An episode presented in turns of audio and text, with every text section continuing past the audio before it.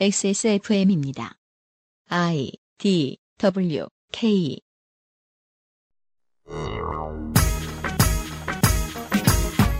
오늘의 그것은 알기 싫다는 이달의 기획 새 정부에 바란다 네 번째 시간으로 꾸며봅니다. 출근 시간도 퇴근 시간도 정해져 있지 않고 폭력과 폭언이 난무하며 내 노동의 대가를 회사가 종종 채가지만 그 빈도에 비해 벌 받는 회사도 흔치 않은 업계가 있습니다. 여러분의 직장에 비해 얼마나 나쁘게 들리시나요? 방송과 예술업계의 이야기입니다. 문화 문제 대응 모임의 두 대표를 모시고 새 정부와 여당이 할 수 있는 일들을 들어봅니다.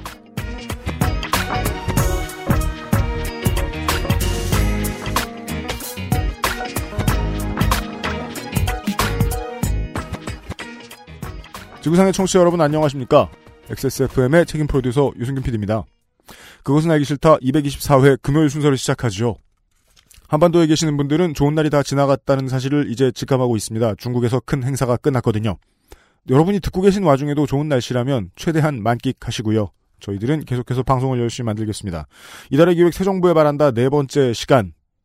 어, 대선이라 좀 묻혔지만은 CJ ENM의 고 이한빛 PD 사건 이 많은 청년들을 화가 나게 만들었습니다. 방송국에 들어가면 왜 그렇게 노동 착취를 많이 당해야 하느냐. 이에 더불어서 문화계의 20대의 이제 사회생활을 하면서 종사하게 되면 왜 이렇게 항상 뜯어먹히고 100만 원도 안 되는 돈으로 매달 생활을 할 고민을 해야 하는가. 이 문제에 대해서 오랫동안 고민을 해오고 계신 단체가 있어서 에, 잠시 후에 이 단체의 대표님들을 모셔놓고 행정부가 할 일이 무엇인지를 좀 알아보도록 하겠습니다. 그것은 알기 싫다는 건강한 라이프 스타일 파트너 아임닭에서 도와주고 있습니다. XSFM입니다. 이대리 맨날 살 뺀다면서 점심에 웬 소세지야? 에이, 과장님. 이건 기름지고 짠 마트 소세지가 아니고요. 아임닭 닭가슴살 소세지예요. 어, 이것도 닭가슴살이야? 한 입에 먹기 편하게 생겼네? 아이 참, 과장님. 아임닭 큐브잖아요. 국내산 현미가 들어가서 정말 부드럽고 다이어트에 딱이라고요. 질리지도 않고 먹기도 간편해서 요즘 다이어트 하는 사람들은 다 이거 먹어요. 닭가슴살을 가장 맛있고 간편하게 먹는 법 premium safe food 아임닭 2017년 5월 그것은 알기 싫다의 기획 새 정부에 바란다 네 번째 시간입니다.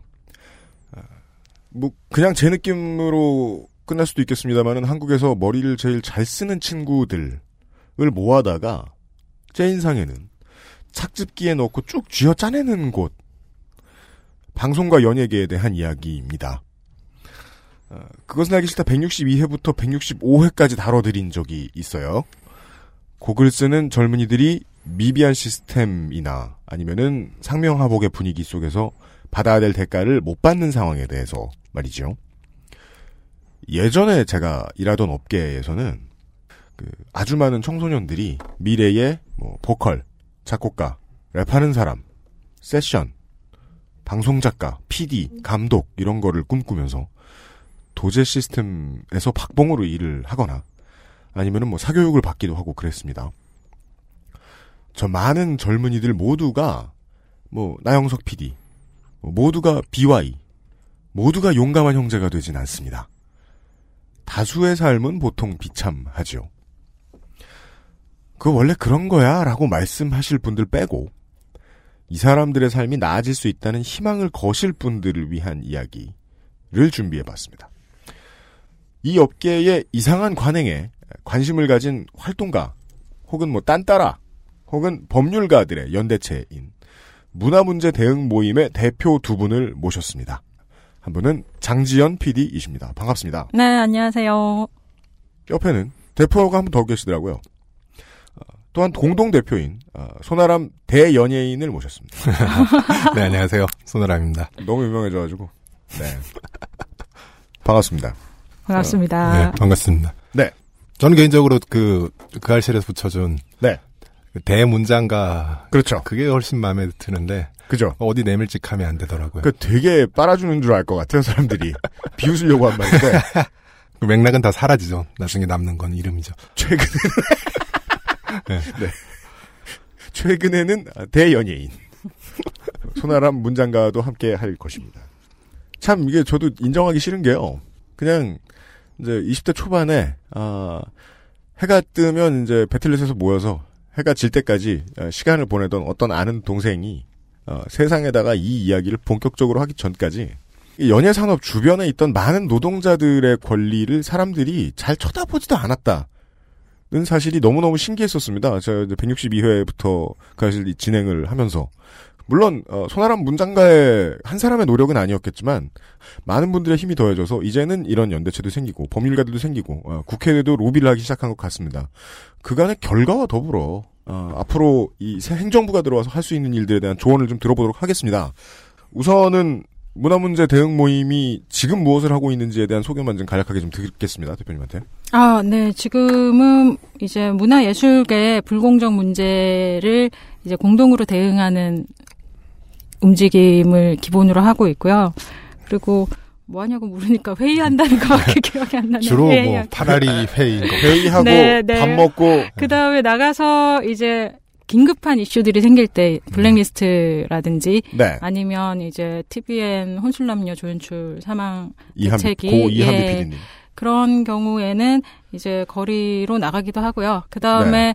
지금 같이 하고 계시는 그 변호사님들과 어, 재발 방지와 그 외 사실 처벌 이제 어, 조항들을 만드는 게 되게 중요하거든요. 네. 법적으로 이제 그런 것들을 만드는 작업을 하고 음. 이제 국회에 어, 가서 또 만나고 아까 말씀하신 것처럼 약간의 음. 어, 로비, 로비. 해야 되지 않습니까? 그래서 그죠. 이제 법안을 상정하는 작업, 예, 요런 것들을 지금 하고 있습니다. 사실 저희 모임의 이제 성격은 네. 이제 아주 꽉 짜인 사실 그 운동 단체라기보다는 이 그알실에서 전에 불러줬을 때 사회로 우리 특집으로 했을 때 이제 로이 엔터테인먼트 대응 모임에서 출발을 했어요. 뭐, 네, 네. 그 당시 이제 굉장히 많은 활동가들 음. 그리고 이제 현역 예술가들 음. 그리고 법조인들 변호사들이 이제 같은 자리에 모였는데 그 문제를 끝나고 해산하기가 이 어렵게 모인 사회적 자원들을 해산시키기가 너무 아쉬웠던 거죠. 그래서 우리 이런 방식으로 앞으로 일어나는 모든 문제들을 한번 대응해 보면 좋지 않을까 해서 네. 이 연대를 이제 계속 유지하자. 음. 그리고 유지할 방법은 정기적으로 회의를 하는 것밖에 없다. 아, 네, 그래서 일이 없어도 회의를 합니다. 우리는. 아, 네, 그리고 이제 뭐 두 사람이 공동대표가 된 거는 이제 네. 로이 대응 모임에 이제 민변부터 예술인 소셜 유니온 그리고 방송영상 제작가협회 음, 뭐 네. 여러 단체에서 도와주셨는데 음.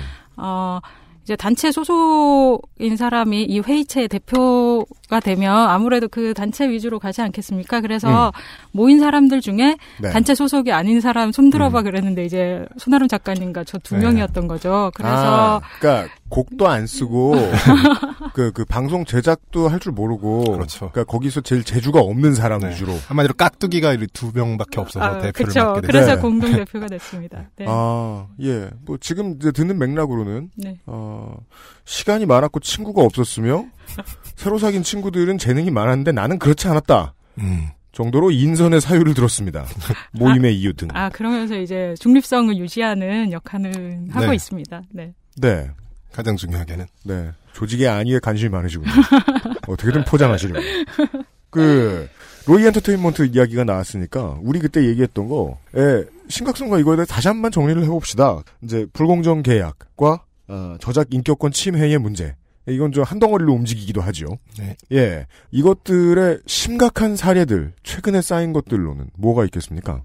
이제 가장 최근에 어, 우리만화 연대에서 같이 회의에 참석을 해주셨는데 만화인들이요. 예, 예. 거기서 보니까 아직도 매절 계약을 하더라고요. 매절 네. 계약이 무엇인지 소개해 줄 수 있습니까? 아, 매절 계약은 이제 여러 명의 작가들 혹은 한 작가가 어, 작품을 만들면요. 네. 이제 그거를 통으로 뭐 100만 원 주고 음? 평생 가진다. 뭐 이렇게 아. 계약하는 거죠. 구름빵의 사례가 가장 유명하고요. 아, 우리 왜 네. 그, 그냥 지나다니면서도 이제 어른 되면 그런 거 궁금해 하잖아요. 뭐, 뽀로로나 라바 같은 거 볼 때. 네. 저거 어마어마한 가치를 창출해내고 있는데. 네. 1단계, 작가는 떼부자겠지? 그쵸. 2단계, 소문이라 들어본 사람. 아니야, 통으로 넘겼대. 맞아요. 그렇죠. 네. 한마디로 말해서 저작권이라는 건 사실 그 발생한 수익에 문화상품의 수익에 비례하게 발생을 해야 되는데 네. 어 그걸 지불하지 않기 위해서 그냥 돈을 주고 물건 사듯이 음. 예, 그 물건이 사실 추상적이기 때문에 저작 그 물이라는 거는 어, 어느 정도 수익이 발생할 수 있을지 예측이 불가능한 상황에서 돈을 적게 주고 그 권리를 다 사버리는 거죠.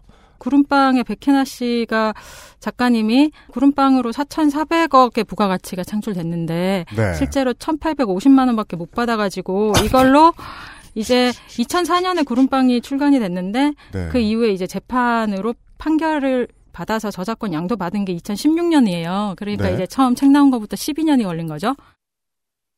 MBC 2015년 1월 11일 캐릭터 상품은 물론 TV 애니메이션으로도 제작된 유아용 그림책 구름빵.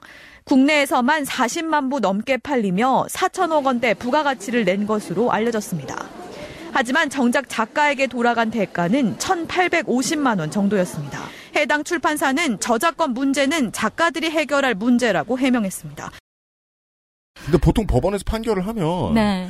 그 전에 있던 거 몇 퍼센트 지급하라 요런 판결은 잘 안 나오고 네. 지금부터 적용한다. 그래서 그 전에 벌었던 돈은 다 그냥 회사가 가져가고 막 그런 경우가 되게 많잖아요. 아, 그런 경우들도 있는데 이런 경우 같은 경우는 기존의 수익 배분을 하기로 한 조항을 수정할 권리가 작가한테 있다고 하더라고요. 아. 예, 예, 그러면 이제 이전 것들을 보전받을 수 있는 거죠. 아. 예. 그리고 요즘 학습 만화 시장 쪽에 가면 뭐 뭐뭐 천자문, 뭐뭐 뭐뭐 뭐 이런 것들 이제 아, 예 그런 마법 땡땡땡. 네, 네 그런 것들이 있는데 아 그것도 원작자가 돈 얼마 못 버셨나 봐요? 그게 그게 이런 식으로 된다고 하더라고요. 이제 그 출판사에서 기획을 해가지고 팀 만화가 들을 모아가지고 뭐 월 100만 원씩 이런 식으로 주고 음. 이제 용역식으로 음. 한 다음에 그 팀명을 음. 로이 엔터테인먼트 작곡가들이 작곡된 음악들이 음악 로이로 나갔잖아요. 음. 이제 그것처럼 무슨 아이돌 그룹처럼 이름을 만들어 가지고 그 이름의 실, 어, 이제 저작 인격권을 어, 출판사가 갖는 거죠. 또한 로이는 어, 예. 그 사장님의 다른 인격이기도 했잖아요. 아, 그쵸. 그래서 사장님 돈. 계약 자체가 이 저작 권의 경우에 그 네. 결과가 굉장히 불확실하기 때문에 네. 어, 계약을 통으로 하는 게 굉장히 불합리한 경우가 많아요. 결과적으로 나중에 어떻게 이게 대폭발을 일으킬지 알 수 없는데 그렇죠. 그렇기 때문에 이 계약 변경 변경권이라는 것이 음. 저작권자 입장에서 굉장히 중요하고 그 부분을 조금 더 이제 확고하게 이제 입법 안에서 이제 이 불확실한 여지를 없애는 어, 음. 그, 그 권리를 확정하는 이제 작업을 지금 저희 그 팀 안에서 음. 저희 문문 안에서 하고 있고요. 네. 이게 얼마나 불확실한가 하면 은 4,400억 매출이 발생했는데 음. 판권을 갖지 못한 작가가 1,850만 원. 이것도 충격적이지만 아주 이걸 대표적인 사례로 이걸 가졌을 때 어떤 일이 벌어질 수 있는가는 어, 미국에 지금 사례가 있습니다. 어, 지금 문화예술계 전 세계에서 가장 부자가 음. 조지 루카스라고 하잖아요. 그렇죠. 우재산 네. 5.5, 음. 5.5조 원입니다. 아, 5조 부럽다. 5천억 원. 음, 네. 네. 이 5조 5천억이 뭐 물론 다 스타워즈로 발생한 건 아니지만 음. 이 중에 가장 큰 부분이 처음 스타워즈로 입봉하던 당시에 이 판권 계약을 20세기 폭스랑 계약할 때 100% 조지 루카스가 갖는 계약을 했어요. 네. 예. 그 계약을 할 때 당시에는 이제 스타워즈의 그 가능성 크게 안 본 거죠. 음.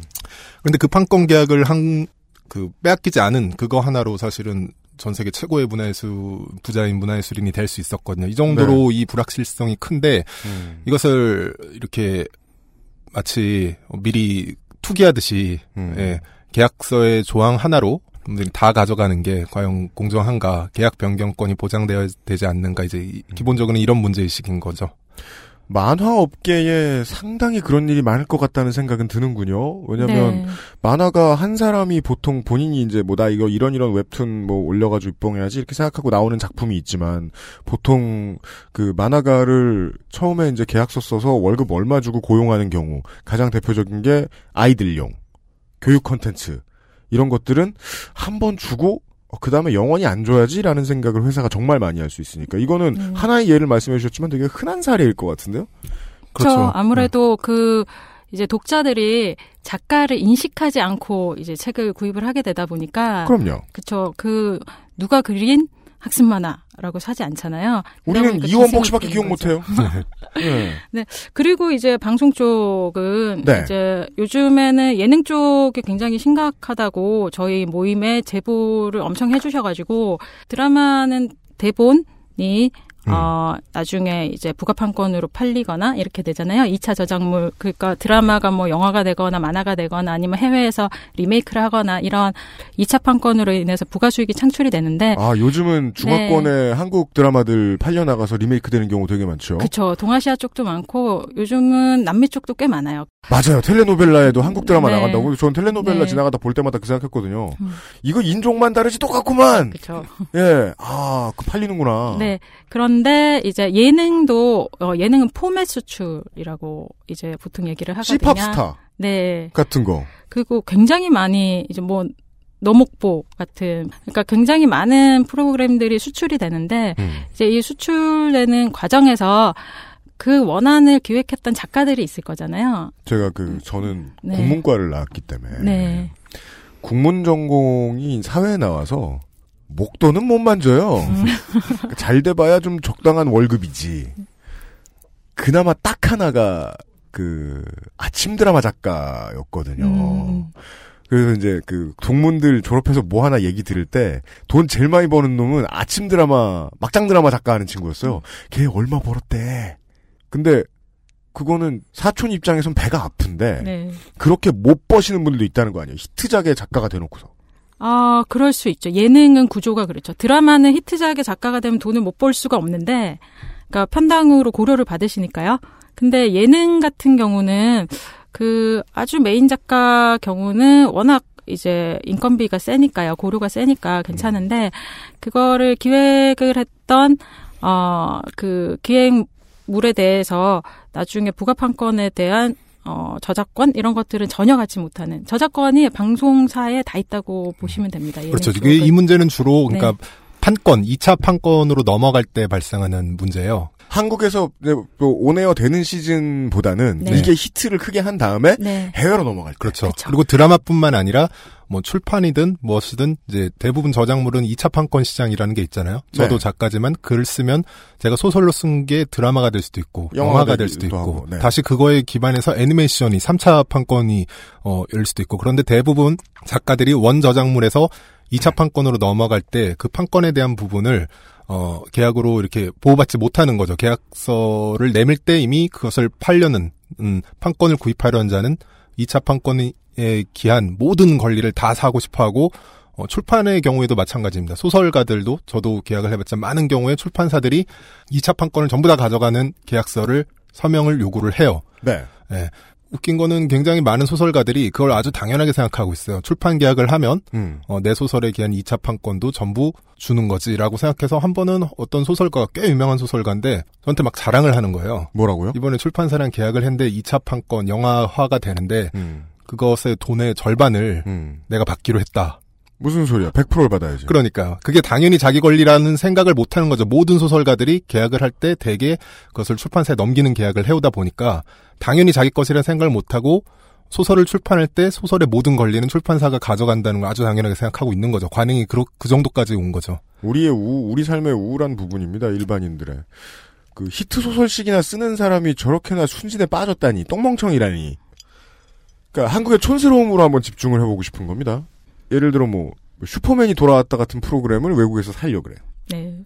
포맷을 살려 그래. 솔직히 그건 포맷 사기도 좀 뭐하지만 사겠다 해가지고 뭐 누굴 만나보자라고 했는데 그냥 새끼 작가는 전담 법무법인이 뒤에 있을 리가 없지 않습니까? 월급이 그렇죠. 150만 원인데 전담 법무법인이 나가가지고 그 어, 해외 통역 인력도 다 데리고서 가가지고 미팅 자리에서 어 우리 프로그램은 이런 거 이런 거 이런 거는 반드시 지켜줘야 되고 이거에 대한 최초 수익은 얼마 정도고 이건 뭐 어떻게 가를 거고 앞으로 너네들이 뭐 3차 판권을 내게 되면 또 어떻게 할 거고 이런 로드맵을 다 제시해주고 이런 전문가들 작가 한 사람한테 붙어 있지 않은데 프로그램을 처음 만들 때 생각해 보면 어떤 새끼 작가가 그냥 연예인이 나와서 애를 키워보면 안 되나요? 라고 말한 사람.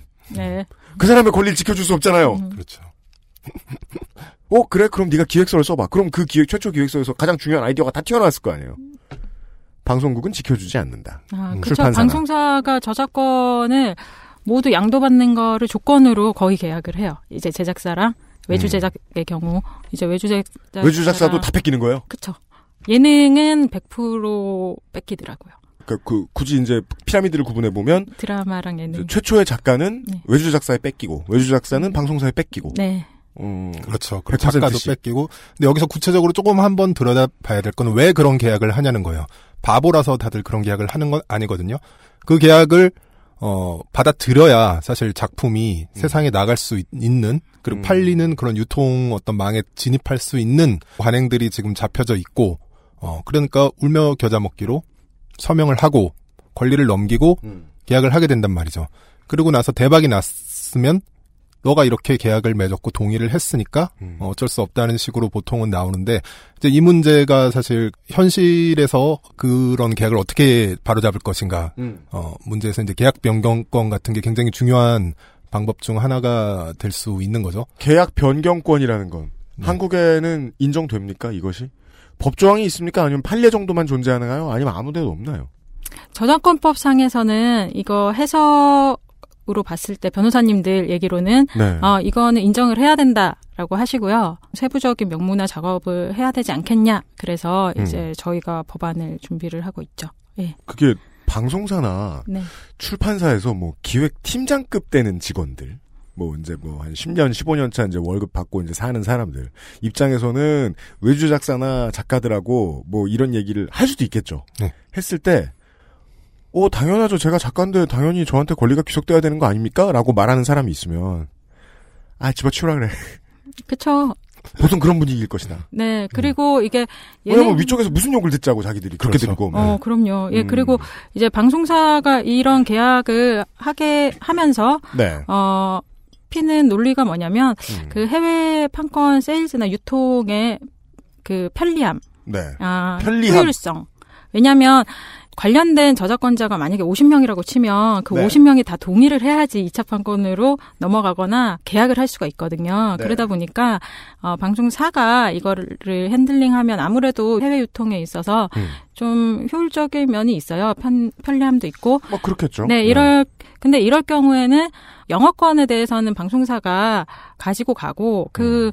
영업권으로 인한 어떤 수익들 저작권 수익은 배분한다 이렇게 계약을 해도 되는데 당연히 그렇게 네. 해야죠. 작년에 방송법 개정 때도 어, 방송사들이 이런 논리를 폈거든요. 뭐랍니까? 어, 해외 시장이 굉장히 커지니까 네. 이제 우리 같이 머메드급의 큰 방송사들이 더 자체 제작사도 가지고 이러면서 뭐 이제 한뭐 100억, 200억 되는 이런 음. 콘텐츠를 만들어야지 음. 아, 글로벌 한류가 유지가 된다라고 얘기를 하죠. 그 벌었으면 만든 네. 사람한테 줘야 될 거 아니에요. 그 말장난이잖아요. 그런데 이제 그런 것들이 통과가 되는 거죠. 통과되어 또 그러면 네, 작년에 방송법이 아. 통과가 됐죠. 우리 저 손학규 전 경기도지사가 좋아하던 한류 부흥을 위해서 그렇죠. 아 그러니까 그 그래도 말장난인 게 내가 뭐 그러니까 좋은 아이디어는 큰 돈이 되지 않습니까? 나한테 좋은 아이디어가 있어요. 그 그 좋은 아이디어가 VIP 저 은행 고객을 위한 현금 같은 거라고 보자고요. 그러면 그 돈을 갖다가 투자하고 은행이 투자된 돈을 회수해서 갖다 줘야지. 그걸 지들이 다 먹겠다는 거 아니에요, 지금. 굳이 말하자면. 그렇죠. 예, 그런 문제들이 네. 있습니다. 저는 이게 사실 문화 이 컨텐츠 시장 자체가 좀 복권이랑 닮은 느낌이 있어요. 아, 매우 그렇죠. 이 그렇죠. 비즈니스는 그 네. 어떠한 비즈니스하고도 다르죠. 네, 그래서. 긁어서 터질지 안 터질지 모르는데 그럼요. 사실 복권만 해도 예를 들어 예. 로또를 내가 누구한테 돈을 주면서 음. 로또를 좀 사라 음. 번호는 네가 골라라고 음. 했는데 음. 보통 그 심부름을 하는 사람이 남의 돈이라고 생각하죠. 그런데 그렇죠. 자기가 번호를 골라서 당첨이 되면 그렇죠. 보통은 그런 저기 실제로 우리 판례에서도 돈을 나누게 하거든요.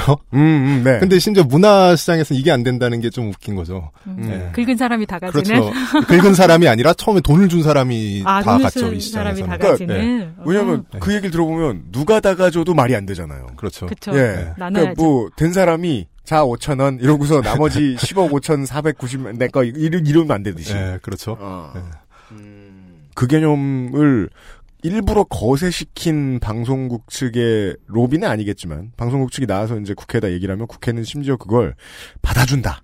악성 로비를 받았다라고 추측하고 싶은 건 아니라 국회가 이해를 못했을 수 있다. 어, 근데 이제 악성 로비를 받았다고 추측하시는 분들도 꽤 많더라고요, 주변에. 음. 네. 왜냐면 뭐 KBS도 있고 MBC 문제도 뭐 계속 있는 상황에서 게다가 또 한국의 연예 네. 방송사들은 보통 언론사랑 같이 있으니까 그쵸. 한 배라서 더 무서울 수도 있겠네요. 음, 맞아요. 예. 근데 그러니까 국회의원이 무서워할 때 우리는 새 정부에 말한다니까 행정부에다 얘기할 수 있는 부분을 이야기하고 싶달까요? 음. 물론 이 단체는 이제 문무는 뭐 국회에도 로비를 많이 하시지만 만약에 행정부가 당장의 태도를 좀만 바꿔서 할 수 있는 일들이 있다면 뭐가 있을까요? 이 저작권의 문제에 대해서는요. 이런 내용을 네. 표준계약서의 의무 조항으로 하고 그 표준계약서의 사용과 어, 그 미사용에 대한 처벌 이런 것들을 하는 것이 사실 이제 행정부가 할 수 있는 접근 방식이겠죠. 음. 네. 창작자들의 풀을 관리를 해주는 방법도 사실은 있어요. 그 시나리오, 영화 시나리오 같은 경우에는 영화 시나리오 마켓을 때 시나리오 작가협회에서 또 강하게 추진하셔가지고 만들었잖아요. 그래서 음. 데뷔를 안 한 작가분들도 거기다 이제 시나리오 마켓에 올리면 음. 어, 제작사에서 이렇게 쭉 보고 좋은 시나리오가 있으면 음. 어, 거기를 통해서 계약을 하는 거죠. 그러면 시나리오 마켓에 올렸다는 것 자체만으로도 어느 정도 법의 보호를 받을 수 저작권이. 예, 보호가 되는 거죠. 이제 이 분야별로 이런 어떤 완충 장치, 음. 어, 신인 작가들이 거센 시장 과 이제 맞닥뜨리면서 상처를 많이 받지 않도록 이제 중간에서 약간 완충 장치를 만들어주는 것도 사실 행정적으로는 바로 할할 수. 있는 일. 예, 아, 예. 그게 예, 볼수 있죠. 한국에 이제 프로인 뭐 뭐 작가나 뭐 감독님들 이런 분들 만나봐도 얘네들 조직화 해놓으면 quality가 떨어진다 이런 헛소리를 하고 있는 거예요. 아니 제일 잘 조직화돼 있는 데는 헐리우드잖아요. 음. 그렇죠. 그 지금 세주진 말씀 들으니까 저는 이제 음악을 하던 사람이니까 일본 같은 경우에는 진즉에 그런 작곡가들의 풀이 운영이 되고 음. 있지 않습니까? 네. 그래서 거기에서 그냥 다운 받아가지고 들어본 다음에 괜찮으면 그걸 가지고 저 뭐냐 기획사들이 그 사람들을 거의 뭐라 그럴까요 경매를 하다시피 해서 사오는 높은 어. 값으로 사오는 어, 그 방식으로 하면 지금 대표님 말씀해주신 대로 법적인 보호도 가능하네요. 야, 그러니까 가능하죠. 한국은 예. 기획사마다 자기 시나리오 보내고 이러면 네. 괜찮으면 뺏겨서 지들 영화 따로 만들잖아요. 네, 맞아요. 아예 공개를 해놓으면 만약에 그걸 베꼈으면 법적으로 보호받을 수 있게 여기 있는 건데 왜 이거 갖다 비슷하게 만들었냐? 저는 한, 뭐, 거의 17년, 8년 전의 일인데, 처음으로 그 영화 시나리오 새끼 작가로, 어, 사회생활을 시작했어요. 근데, 아 거치셨네요. 네, 처음에 한 일이 굉장히 놀랐는데, 공모전에서 본선까지 올라갔는데, 당선되지 못한 시나리오들을 점검하는 일을 맡기더라고요. 점검에서 뭐 하는데요? 점검에서 뭐 하냐면 그 아이템으로 새로 쓰는 거죠. 아따. 그거를 제가 메인 작가들한테 추천해주는 그런 일을 했는데 굉장히 자괴감이 들고 그래서 이제 잠깐 하다가 이제 그 팀에서는 그 작업은 이제 그만했는데 어 지금은 그런 문제들은 많이 없어졌죠. 왜냐하면 그런 문제를 겪으신 분들이 아까 말씀드린 시나리오 마켓 이런 것들을 만들자 뭐 이래서 아, 보호하기 다행이네요. 시작했으니까요. 예, 예. 그러니까 물론 저는 당했던 사람들을 믿지 않습니다. 음. 그들이 보통 제일 흉계를 잘 꾸미기 때문에. 그쵸 아니까 그렇지만. 예 양심적으로 하신 모양이다. 이, 이 네. 이야기에서 사실 이제 자연스럽게 저작 인격권 문제로 넘어갈 수가 있는데 네. 아, 네. 방금 말씀하신 그 문제를 이제 해결하는 방식으로 작가들이 많이 쓴 시나리오 작가들이 이제 많이 쓰는 방법 중에 하나가 음.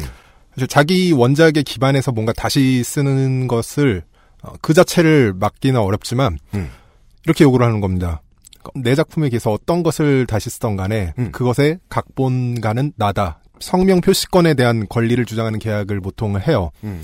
그러면은 다른 작가든지 그것을 재가공하려고 그래도 아무리 노력을 해봐야 어차피 이름은 저 사람 것이다라고 음. 생각이 되면 그걸로 아. 함부로 못 만지거든요. 그런 계약들을 상당히 작가들이 많이 요구를 해요 요즘에는. 왜 그 블로거로 생활을 영위하시는 많은 이제 전문 블로거들이 계시잖아요. 이런 분들이 제일 잘 이해해 주시겠네요. 일반인들 가운데서는 저작권 때문에 개고생을 하고 계시니까 매일같이. 아, 맞아요. 예. 심지어 인스타에 자기가 먹은 음식 사진 올리는 것도 누가 그냥 그대로 떠가면은 승질나 죽겠는데 음. 그것이 이제 재산의 형태로 넘어가면 아.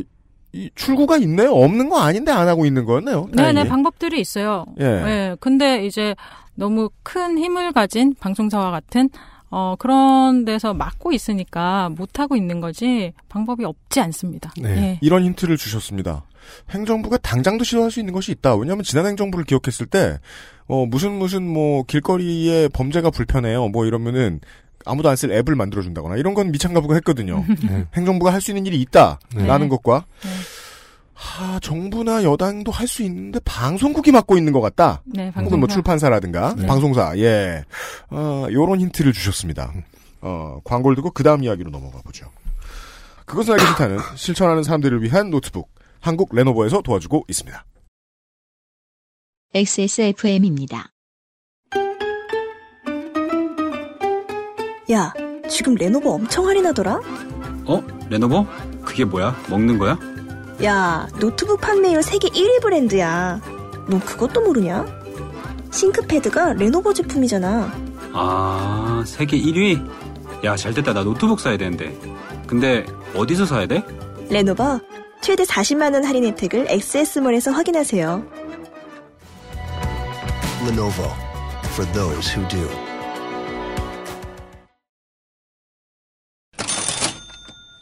안녕하십니까 김상조입니다. 레노버. 지난번에 제가 레노버 노트북을 구입하신 분은 한 대 더 드리는 이벤트. 안내드렸죠. 맞습니다. 오늘 이벤트의 당첨자를 뽑기 위하여 지금 뽑으러 네 김상조 기술행정관이 노트북을 들고 왔어요. 파일을 가져왔습니다. 네. 아 이런 식으로 진행될 것 같았으면 저도 한 대 살 걸 그랬네요. 그죠? 그냥 제가 제 이름 부르면 되는 거 아닙니까? 예, 그게 이제 어, 청탁 없는 청탁이죠. 본인이 문서를 조작하여 본인이 당첨된다. 아 그렇다고 해서 공정위원장에 제가 가는 건 아닙니다. 이번 추첨 역시 공정합니다. 네. 자 그러면 프로그램을 한번 돌려보겠습니다. 네, 제가 지금 보고 있습니다. 랜덤으로 한 분을 추첨합니다. 장비를 정지합니다. 정지하겠습니다. 연성은 안. 되잖아. 어, 정, 정지가 안 돼. 네. 한 분. 네. 나왔어요. 나왔습니다. X1 카본 5세대 구입하신 유땡땡님. 아, 네. 유땡땡님 X1 카본 5세대를 XS몰을 통해서 어, 한국 레노버 사이트에서 구매하셨죠? 축하드립니다. 당첨입니다. 뭘 주죠? 레노버 노트북을 한 대 더 드려요. 아, 같은 건 아닙니다. 네. 축하드립니다. 다음에 이 이벤트를 또 한다면 아, 안할것 같아. 예. 무조, 무조 건 제가 참가하겠습니다. 그게 좋을 것 같아요. 네. 확률이 높은데요, 은근히? 네. 노트북이 한 대 더 생길 확률이 이 정도라니. 감사합니다. 연락을 드리겠습니다. 영전하지 않은 김상조 기술행정관이었습니다. 얼마 전에 뭐, 그, 얼마 전도 아니고 흔한 일이죠. 그, 식당을 처음, 외식 경영을 처음 해보는 분들이 흔히 저지르는 저작권 침해 실수가 있습니다.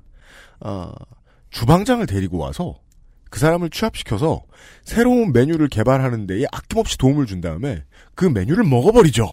어떻게? 그 사람 자르는 법은 이런 식으로 쉽지 않습니까? 자꾸 그 겉돌게 만들거나 월급을 안 올려주거나 트집을 잡아서 감봉을 하거나 이런 방식으로 그러다가 걸려봐야 욕을 많이 안 먹어요 또 한국은 자영업자 편 많이 드는 곳이기 때문에 생각보다 많은 분들의 인생에 가까이 와 있는 이야기일지도 모르겠습니다. 저작 인격권 침해와 에, 불공정 계약들에 대한 이야기를 좀 나눠봤습니다. 예.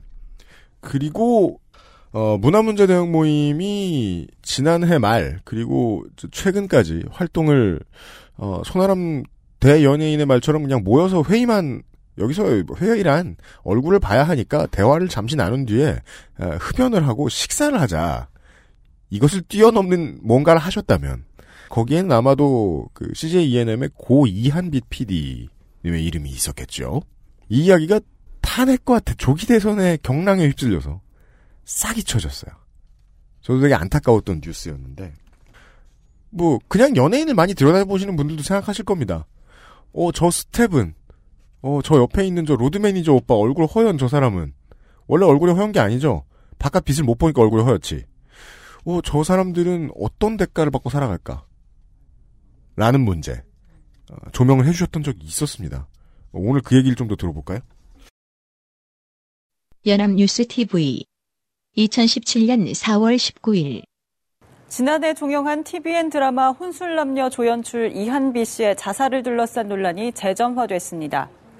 이 씨의 유족이 포함된 EPD 사망사건 대책위원회는 이 씨의 죽음은 폭언 등 사내 괴롭힘과 열악한 노동 환경 때문이라며 CJ ENM의 사과와 재발 방지를 요구했습니다.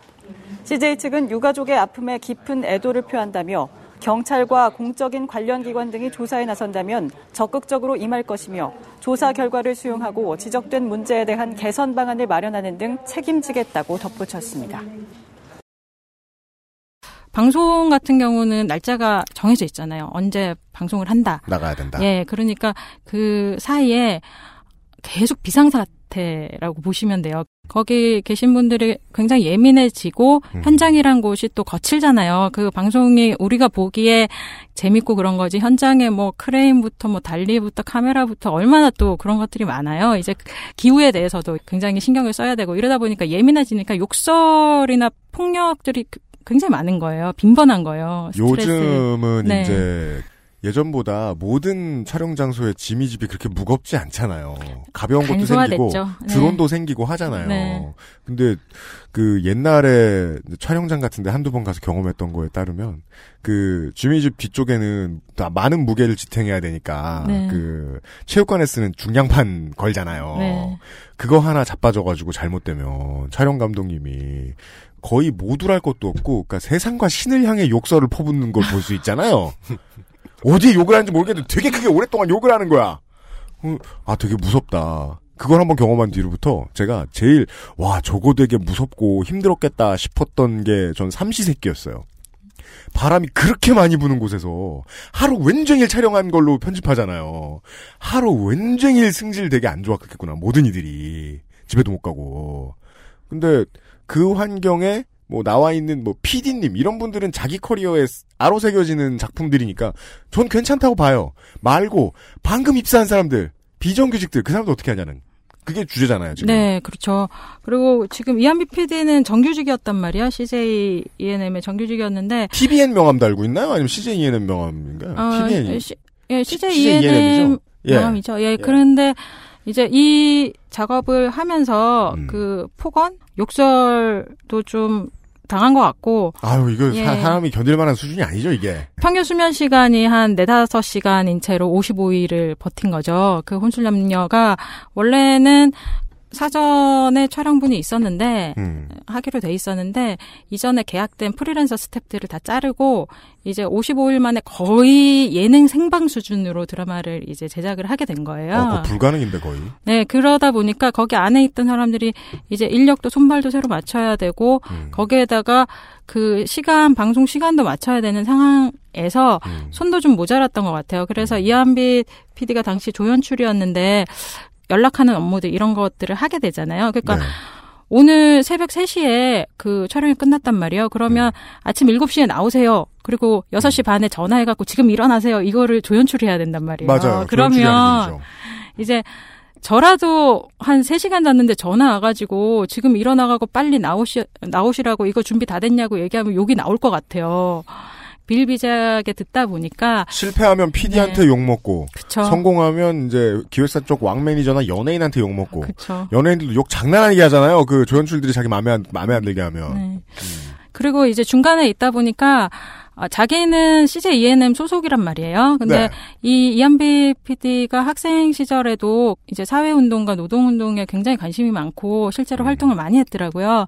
이제 그런 사람이 자기는 대기업 소속으로 그래도 월급은 다 받으면서 있는데 음. 외주 제작사 같은 경우에는 조연출이 뭐 한 달에 120 이제 그 기본 소득도 음. 안 되는 이제 비용을 받고 지금 그 일을 하고 있단 말이에요. 그러니까 야근 수당 당연히 없고 당연히. 없죠. 예, 네. 그러면 이제 위에서 PD 분들도 이제 그걸 아니까 CJ ENM 소속인 사람이 더 잘해야 된다고.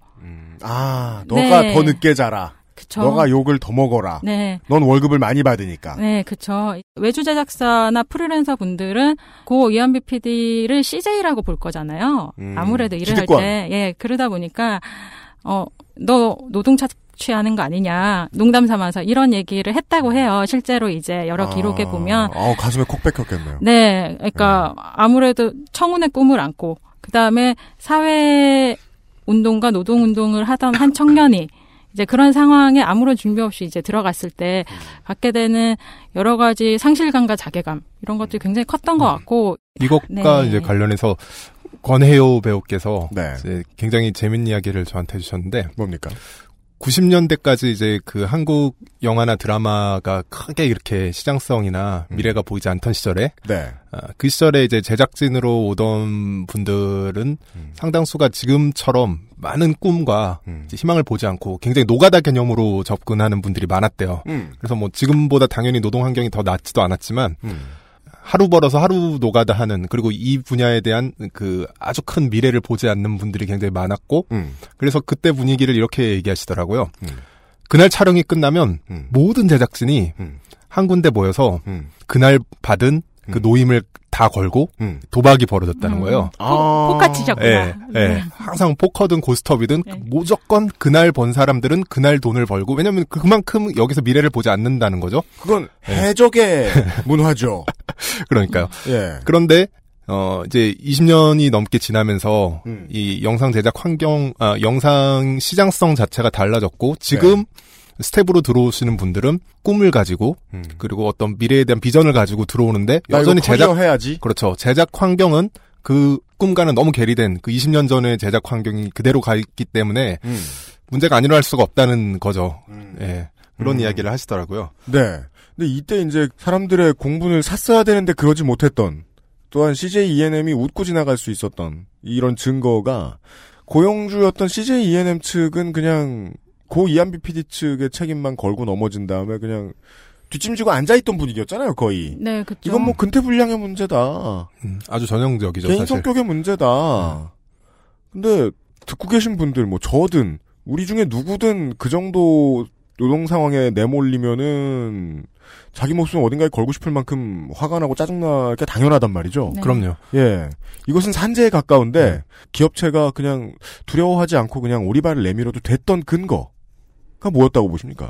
거기 이제 CJENM에서 얘기했던 거는 연락을 했는데 연락을 안 받은 적이 많았다. 뭐 지각을 했다. 어, 자다가 못 일어나서 못 나온 적이 많았다. 이런 네 시간을 것들을 채워놓고서. 이제- 그쵸. 그 다음에 그 카톡도 뭐 못 볼 때가 있잖아요. 그 네. 저도 뭐 그러니까 다 그렇잖아요. 야근 막 하고 두세 시간밖에 못 자면 기절해서 잘 때 있잖아요. 뭐. 산업혁명이지, 그러니까요. 이게. 이제 그런 것들이랑 네. 주변과 커뮤니케이션 면에서 적응을 하지 못했다. 뭐 이런 얘기들을 근거로 욕, 욕바지가 네. 되지 않으려 했다. 이 얘기 아니야. 커뮤니케이션이 안 된다. 예. 이제 근거로 그렇게 얘기를 했고 지금은 이제 태도를 조금 바꾼 걸로 알고 있고요. 근데 이제 문제가 공식적인 조사나 그런 것들은 받겠다라고 하는데 음. 어, 여기 아무래도 구 이한비 PD의 부모님도 계시고 네. 이제 형제도 있고 그런데 네. 이 대책위 차원의 어, 조사에는 응하지, 응하지 않고 있는 않겠다? 네, 네, 예, 네, 그런 그런 상황이죠. 근데 CJ ENM의 조직 문화가 이제 거기에 뭐 다니셨던 분들부터 해가지고요. 네. 다른 데 비해서 굉장히 칸막이 구조. 그러니까 팀별로 이제 딱딱 칸막이로 나눠가지고 음. 커뮤니케이션이 굉장히 빡빡하게 잘 안 되고 음. 그 다음에 이제 야근이나 이런 것들이 굉장히 많고 네. 그리고 이제 저작권 아까 말씀드린 제작사나 작가의 저작권을 방송사에 귀속시키는 게 100% 귀속시키는 게 사실 CJ ENM 문화에서부터 비롯됐거든요. 아, 그래요? 네네. 그래가지고 영화에서부터 그렇게 했어요. CJ 음. ENM이. 사실 CJ ENM의 조직 문화가 좀 문제가 있다라는 음. 얘기를 안팎에 계신 분들이 다 하고 있어요. 나쁜 짓은 다 한다는 거 아니에요. 저작 인격권 침해도 하고. 그쵸. 예. 예. 노동 환경도 어마어마하게 거칠고. 그리고 이 문제는 사실 뭐 어, CJ ENM의 아주 특수한 노동 환경에서만 발생할 수 있는 문제는 저는 아니라고 봐요. 그냥 엔터테인먼트 산업 전체가 아, 예. 이 실질적으로 노동을 제공하는 음. 제작진들이 뭐랄까 노임을 아낀 것으로 어, 이 제작 비가 마련이 되고 그리고 그들이 사실 보수는 또 마지막에 가장 마지막에 돈을 받고 가장 먼저 노동을 제공하고 가장 마지막에 돈을 받는데 그래서 제작비가 뭐 펑크가 나거나 그러면은 또 돈을 못 받는 것도 이들이고 음. 그러니까 이 산업 자체가 저임금 그리고 강도 높은 노동을 통해서 어, 유지되고 있는 사실 그런 구조거든요. 그래서 그 기저를 좀 바꿔야 될 필요가 있는데 사실 저도 많이 경험해 봤습니다. 작가 초년 시절에 저는 이런 경우가 있었어요. 어, 작가 초년 시절에 한 이제 감독님이 영화 시나리오를 써보지 않겠냐고 음. 제안을 해서 어, 같이 시나리오를 쓰는데 일주일에 한 번씩 검사가 있어요. 숙제 검사가 있고 숙제 검사. 아, 예, 네. 예. 그거를 50회, 즉 1년 동안 음. 시나리오를 계속 바꾸는 거예요. 음. 일주일 내내 다시 쓰고 거의 다 쓴 걸. 네. 아니 다 쓴 거죠, 그냥. 다 쓴 걸. 제 입장에선 그냥 끝나야 되는 시나리오인데 네. 이렇게 한번 이야기를 바꿔보자. 뭐 자기도 확신이 있는 게 아니에요. 그냥 여러 번 내가 쓰다 보면 더 좋은 게 나올 수도 있으니까 일단 시켜보는 거죠. 그런 식으로 50번을 하는데 놔주질 않는 거예요. 그걸 제가 1년을 하면서 받은 돈이 100만 원이었거든요. 네. 1년 동안 유니세프에서 100만 원. 줬어요? 소금 사 먹으라고? 그러나 저한테 중요한 건 그 당시 생각나는 거는 이 100만 원이 너무 적다가 아니라 그만두고 싶은데 놔주질 않는 거예요. 음. 그래서 음. 제가 그만두고 싶다는 의사를 내비치면 어, 너 이런 식으로 작업하면은 앞으로 이쪽 바닥에서 일하기 힘들 텐데 하는 은근한 그 협박들. 아, UMC가 사랑하는 단어죠. 네. 바닥. 아, 진짜. 그래서 아, 제가 쓴 방법이 뭐였냐면은요. 네. 감독님, 저희 어머니가 지금 병이 오셔서 음. 임종을 앞두고 있다. 네. 그래서 제가 어머니 임종을 지키면서 음, 일주일이 아니라 세 달의 시간을 달라. 설마 어머님이 진짜로 저것 때문에 어머니 지금도 아프신데 건강히 살아 계십니다. 제가 네. 제가 웃었겠습니까, 청취자 네. 여러분? 쟤는 원래 저런 식으로 꿉니다. 아, 그 방법 아니고는 못 나오겠더라고요. 그래서 세 달의 시간을 주면 내가 정말 완벽한 네. 어, 완벽한 시나리오를 써오겠다라고 이야기를 하고 세 달 동안 놀다가 음. 50회 고쳤던 것 중에 가장 처음에 했던 시나리오를 들고 갔어요. 실험했군요, 그 사람한테. 그랬더니 그분이 네. 그걸 읽고 나서 음. 했던 말이 잊혀지지가 않습니다. 뭐래요? 진작 이렇게 쓰지. 그렇죠. 네. 사실 그런 방식 자체가 중장기 기억 상실이죠. 네.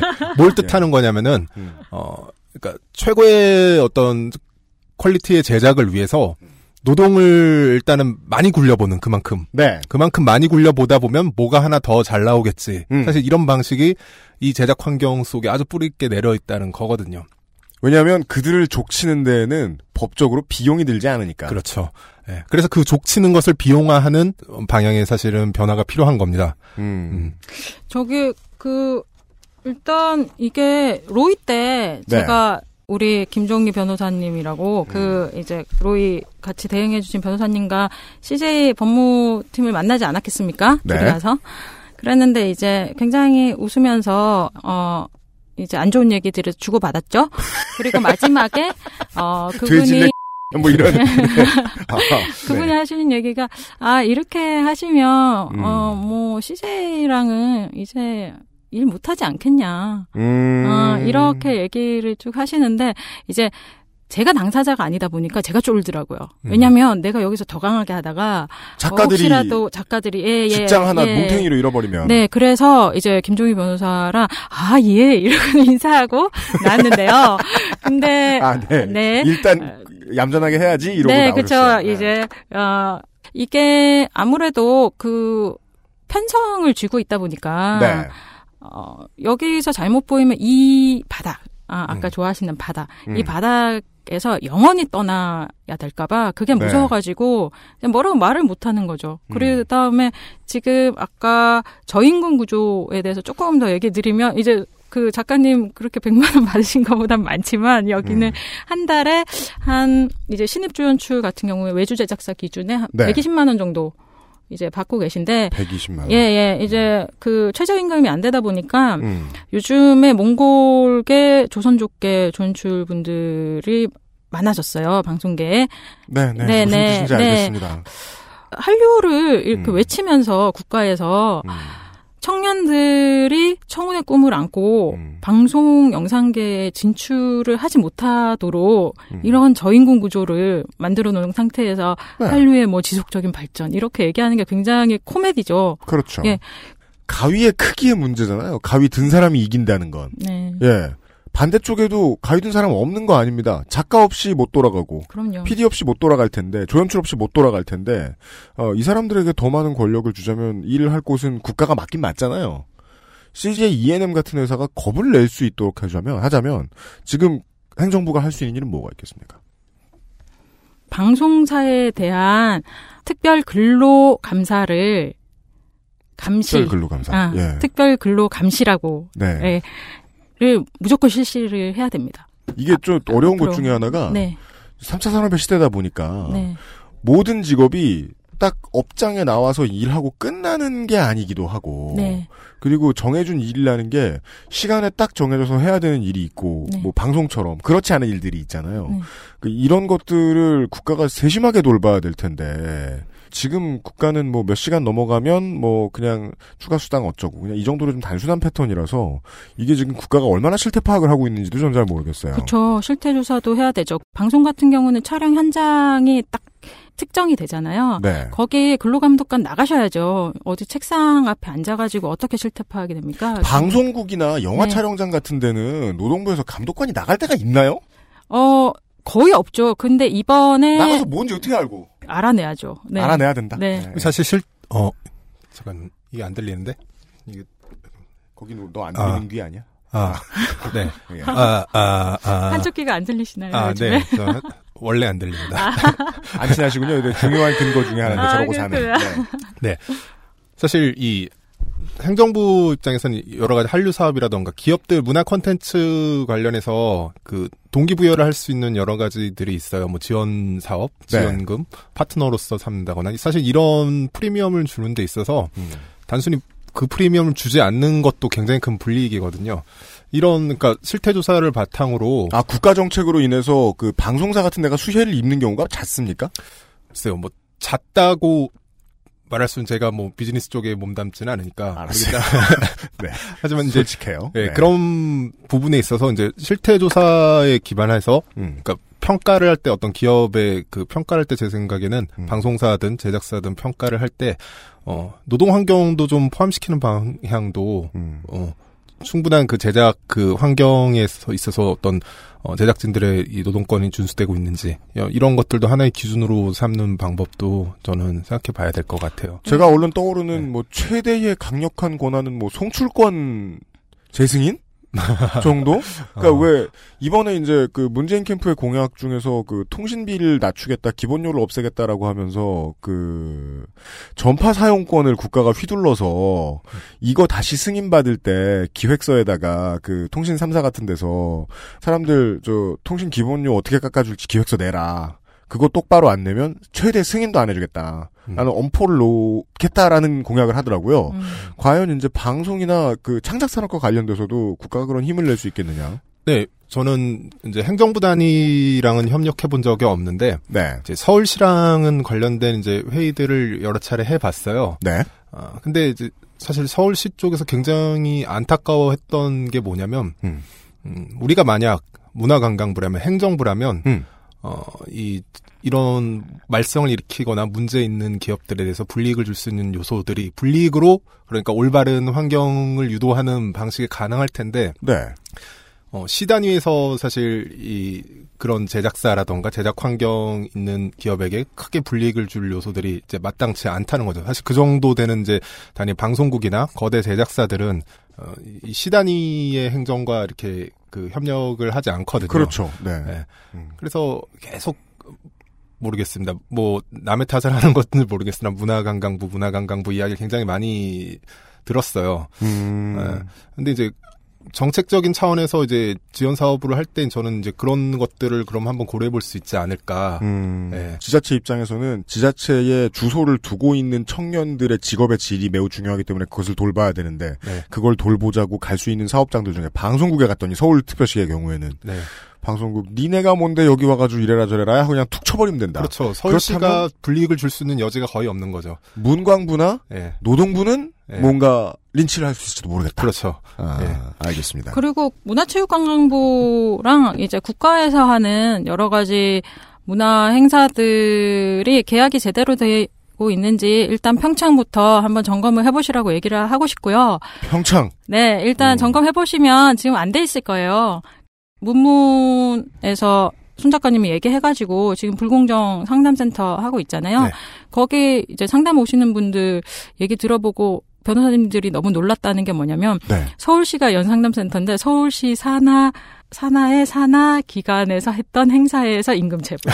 음. 문체부의 산하의 산하의 산하 기관에서 했던 임금 음. 체불. 이런 것들이 너무 많은 거예요. 일단 음. 그거부터 어, 빨리 좀 잡으시고 네. 그 다음에 이제 방송사랑 다른 주체들과 얘기를 할 때는 모태 펀드 중에 영화 계정이 있고 또 문화 계정이 있거든요. 아, 그 굉장히 중요한 부분이죠. 네네. 근데 네. 무- 문화 계정이 있는데 사실 블랙리스트가 영화 계정 가지고 이렇게 장난친 거잖아요. 영화계는 사실은. 국가가 지원해 줄 수 있는 돈이요. 네, 그렇죠. 그런데 이제 문화 계정은 방송, 공연, 뭐 만화, 영화 다 할 수 있는 계정이고요. 네. 그 모태 펀드 계정 중에서 가장 커요. 네. 심사를 할때 이런 불공정 행위를 한 적이 있는 경우에 탈락을 시키거나 음. 그 다음에 뭐 영구히 영구히 진짜 이 펀드를 못 받게 만든다든지 이제 그런 간접적 제재도 사실은 가능한 상황이에요. 어, 사실 저도 이야기를 네. 하고 싶었는데 아주 가장 강력한 방법일 거라고 생각해요.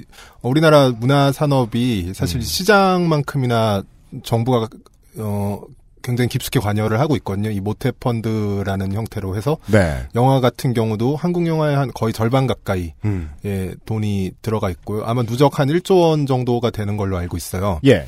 예, 그, 그 돈이 없으면 사실 이 시장이 안 돌아가는 어, 규모고 모든 이제 컨텐츠 제작자들이 투자사들이 어, 뭔가 하나 만들어 보려 그러면 어, 국가가 이 조성한 펀드를 끼워 넣어서 시작해 볼 수 없겠는가부터 생각을 해요.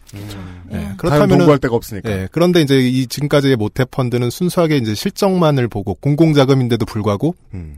음, 어, 수익만을 보고 해왔는데 이 부분에 있어서 최소한의 그 공공적 조건을 어, 평가 기준화하는 방법이 사실은 굉장히 강력한 방법일 겁니다. 기준이 마땅치 않았다는 얘기군요. 뭐 기관 저저 지자체장이나 기관 단체장 그 혹은 뭐 장관급 이런 데에서 보시기에 좋았더라 급에 네. 아 뭔가 그 성경 같은 기준을 가지고 했으면 그러면은 성공할 것 같은 작품인데요라는 거 말고는 기획서를 내밀 게 없었는데 네. 어, 기획서에 들어갈 수 있는 요건으로 불공정 노동을 한 적이 없습니다. 이 기획사는. 네.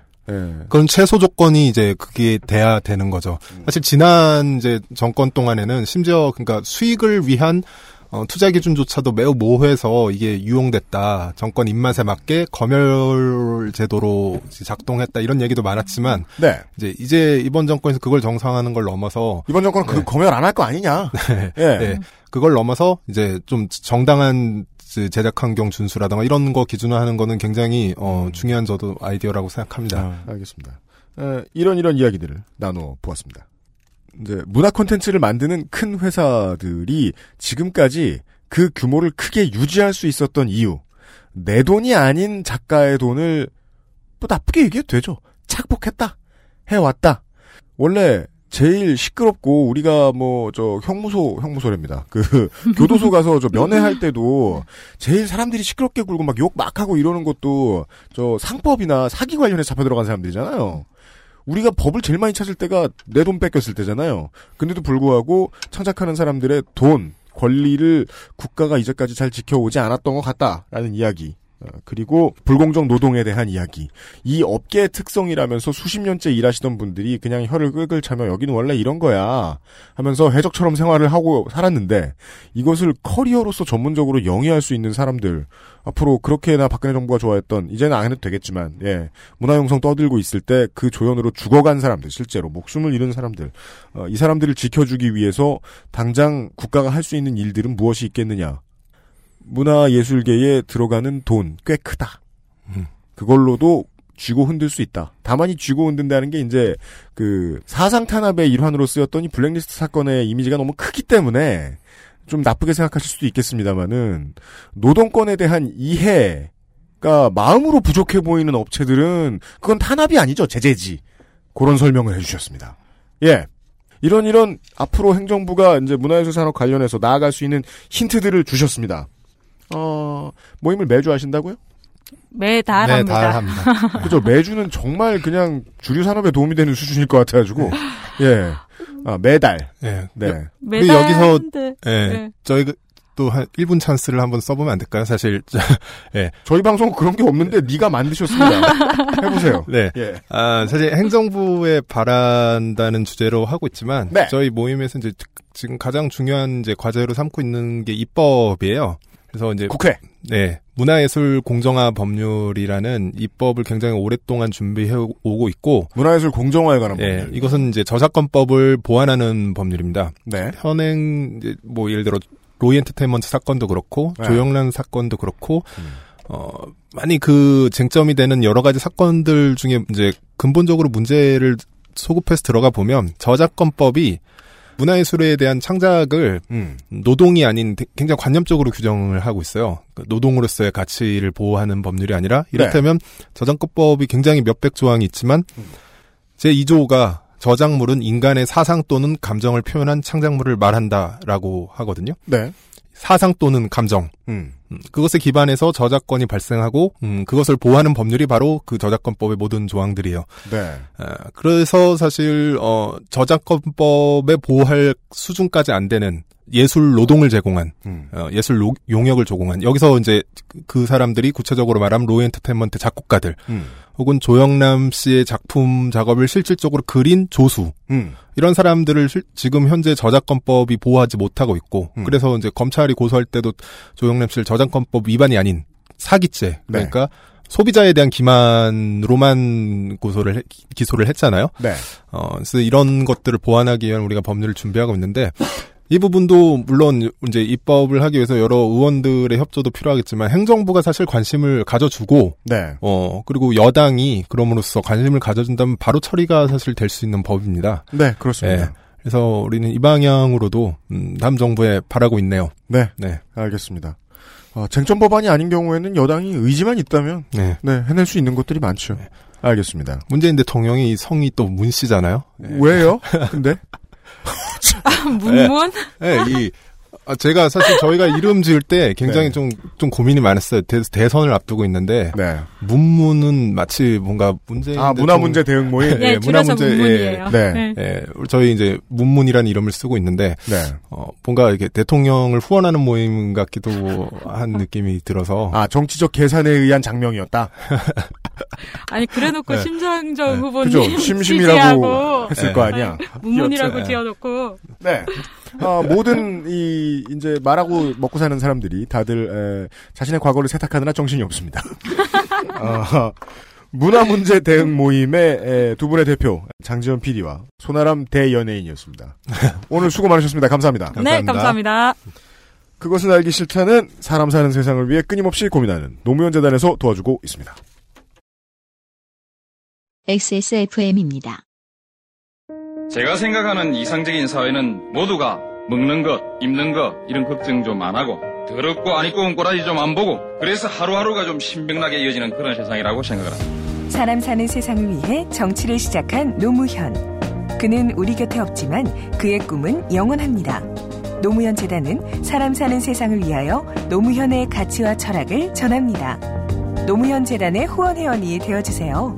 1688-0523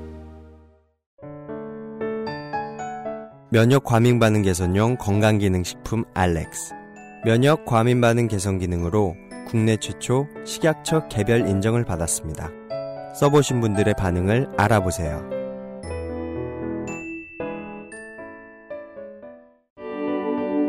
컴스테이션은 조용한 형제들과 함께합니다.